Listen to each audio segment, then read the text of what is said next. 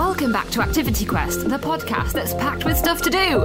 This week, Adam's off to the Story Museum and we're making our very own reading nooks. My name's Bex, and every episode of Activity Quest starts off with a Fun Kids presenter doing something awesome. Now, I thought I was the Fun Kids Queen of Books, but apparently, uh, this week, Adam is trying to steal my crown. Thanks, Bex. Yes, I'm coming for your crown, although, as we'll discover, I'm not, I'm not destined to be royalty. I'm at the Story Museum in Oxford. Should we go inside? I'm Caroline and I'm director of the Story Museum in Oxford. It's a rather magical place.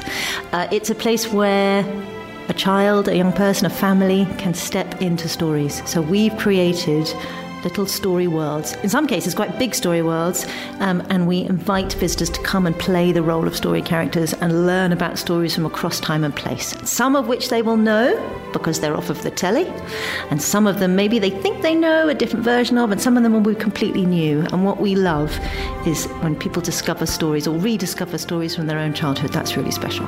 Oh my gosh, we're going through a very ornate looking wooden door. There's a tree in front of me with a face in it made out of rope. I'm beneath a canopy. Hello. Hello. I mean, welcome. Welcome to the Whispering Wood. A tiny corner of a huge forest of stories that spreads across the world. This is a magical place where every tree has a tale to tell. Ferouz will guide you.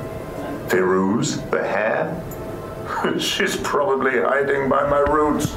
Ferouz! She is. There's a tiny hare on the floor, and I guess that's going to be our guide around the Story Museum. The tree told it much better than I could. This is our Whispering Wood, and actually, we have a family group uh, exploring what looks like the British mythology tree. So each of these trees comes from a different country, a different part of the world, and different story traditions.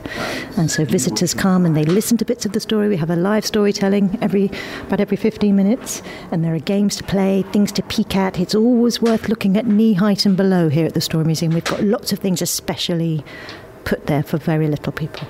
So little fairy doors over there. If you open those little doors, you'll see a story scene behind it. And this is one that looks very familiar.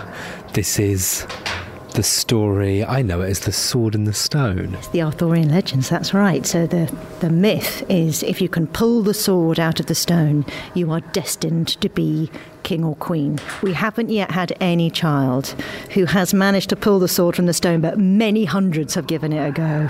Shall I give it a go? Give it a go. I'm going to grab onto the handle here. That's not the handle, that's the handle. Give it a good tug.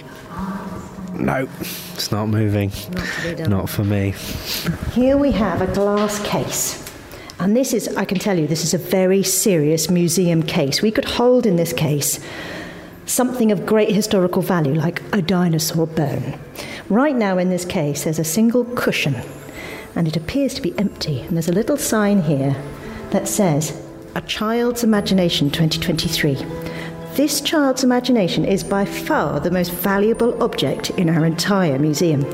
It features prominently in every single story in our collection and has been revered by story creators since the dawn of time. That was the Whispering Woods. And now we're going to go upstairs to something that's a bit more in your face. We're talking comic books. And the Story Museum is full of things that you can get hands on with. I see over here we've got a character spinner. Shall I make my own comic book character? So I'm going to give these uh, a quick whirl. They're kind of two wooden blocks with lots of different pictures on them and lots of different characters on the top. We've got a superhero, a school kid, a zombie. I'm going to go for a wizard. I think a wizard for the top half and perhaps a school kid for the bottom half. Can you think of a school kid who's also a wizard?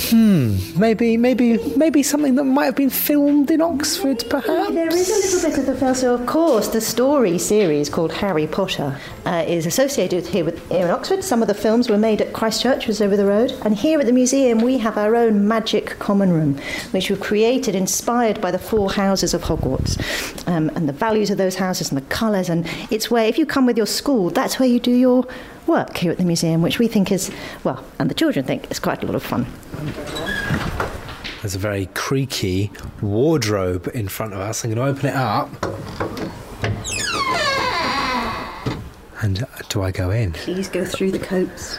There are some coats on hangers, and if I make my way through these coats, I emerge in Narnia. So this is the tale of the Lion, the Witch, and the Wardrobe. Lion and the Witch wardrobe. So here we have a solitary light and a red scarf and an umbrella. But here we tell the story of the Lion and the Witch and the Wardrobe. So this is the moment in the story where Lucy, who's one of the characters, one of the little girls in the story, she falls through the back of a wardrobe and finds herself in this snowy, cold, and bright environment.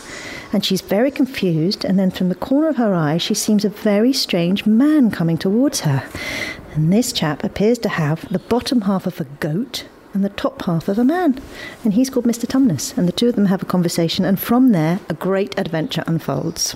She heard a pitter patter of feet coming towards her. And soon after that, a very strange person stepped out from among the trees into the light of the lamppost. He was only a little taller than Lucy herself, and he carried over his head an umbrella white with snow. From the waist upwards, he was like a man, but his legs were shaped like a goat's. We're a museum that collects stories in all forms, so we're quite unusual in that respect. We've collected 1,001 stories from across time and place, and we're bringing just some of those stories. I think at last count there was maybe 500 of them to be discovered here in the museum somewhere, either a book on a shelf, um, an audio recording down some uh, listening cups that we have attached to our talking trees, or maybe um, on a screen if we did a film screening. So we, we love stories however they come. Um, we just understand the power they have, particularly on children, but on all of us, right? Stories are essential, they're what make us human. But for children who are just learning their language, or for children who need a little bit of help with confidence, or for children who need to find a way of expressing who they are and what they're about, they can find that in stories, and that's what we love. And there are some incredibly immersive environments as well as we walk around. We, at one point, kind of stumble through a wardrobe and end up in the world of Narnia. You let slip that your background was in theatre and you have had theatre directors come here and, and help put the place together. What's that process like?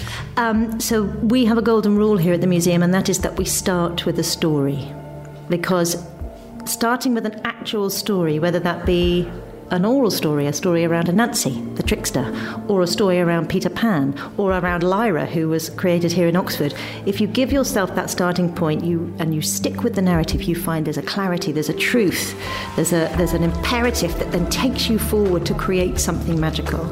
Um, like I say, what we invite visitors to do is step into that story. So Narnia is a good example. We found the moment in the story that we felt, and we do a lot of this with children and families. So we talk a lot with our visitors and with uh, groups of people that we work with around what's the moment in the story that for which it really takes off for you. We've introduced the area, the level of magic. And in the story of Narnia, it's the moment where Lucy falls out the back of the wardrobe and discovers herself in the snowy, cold landscape, a completely foreign landscape.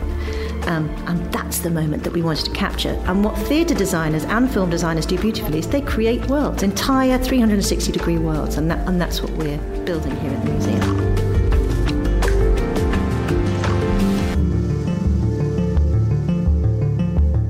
Oh, thanks so much, Adam. And now I've been to the Story Museum and it is brilliant. And you can find out more by just searching for the Story Museum. Now, if that's inspired you a little bit, shall we think about making a reading nook? Thanks, Bex. Yes, creating a reading nook is one of my favourite things to do. All you need is some cuddly, comfortable furnishings like blankets or pillows, and of course, you'll need some books. And then you might want some decorative items like fairy lights, stickers, posters, etc.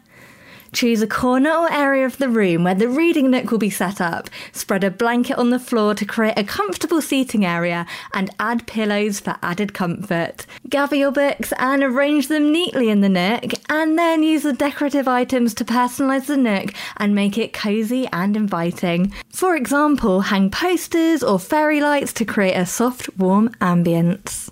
Sit in the nook and get comfortable, then pick a book and start reading. This activity will help you create a special place where you can escape in your favourite stories and develop a love of reading. Remember, there's loads of episodes of Activity Quest that you can go back and listen to any time. If you want some more suggestions, just scroll back in your podcast app and pick an episode you fancy. I'm Bex, and this has been a podcast from the UK's children's radio station Fun Kids. It was produced and edited by Adam Stoner. Listen to me on your DAB digital radio, online, on the free Fun Kids mobile app, and on your smart speaker. Just say, Play Fun Kids! every weekday from 4pm. See you soon!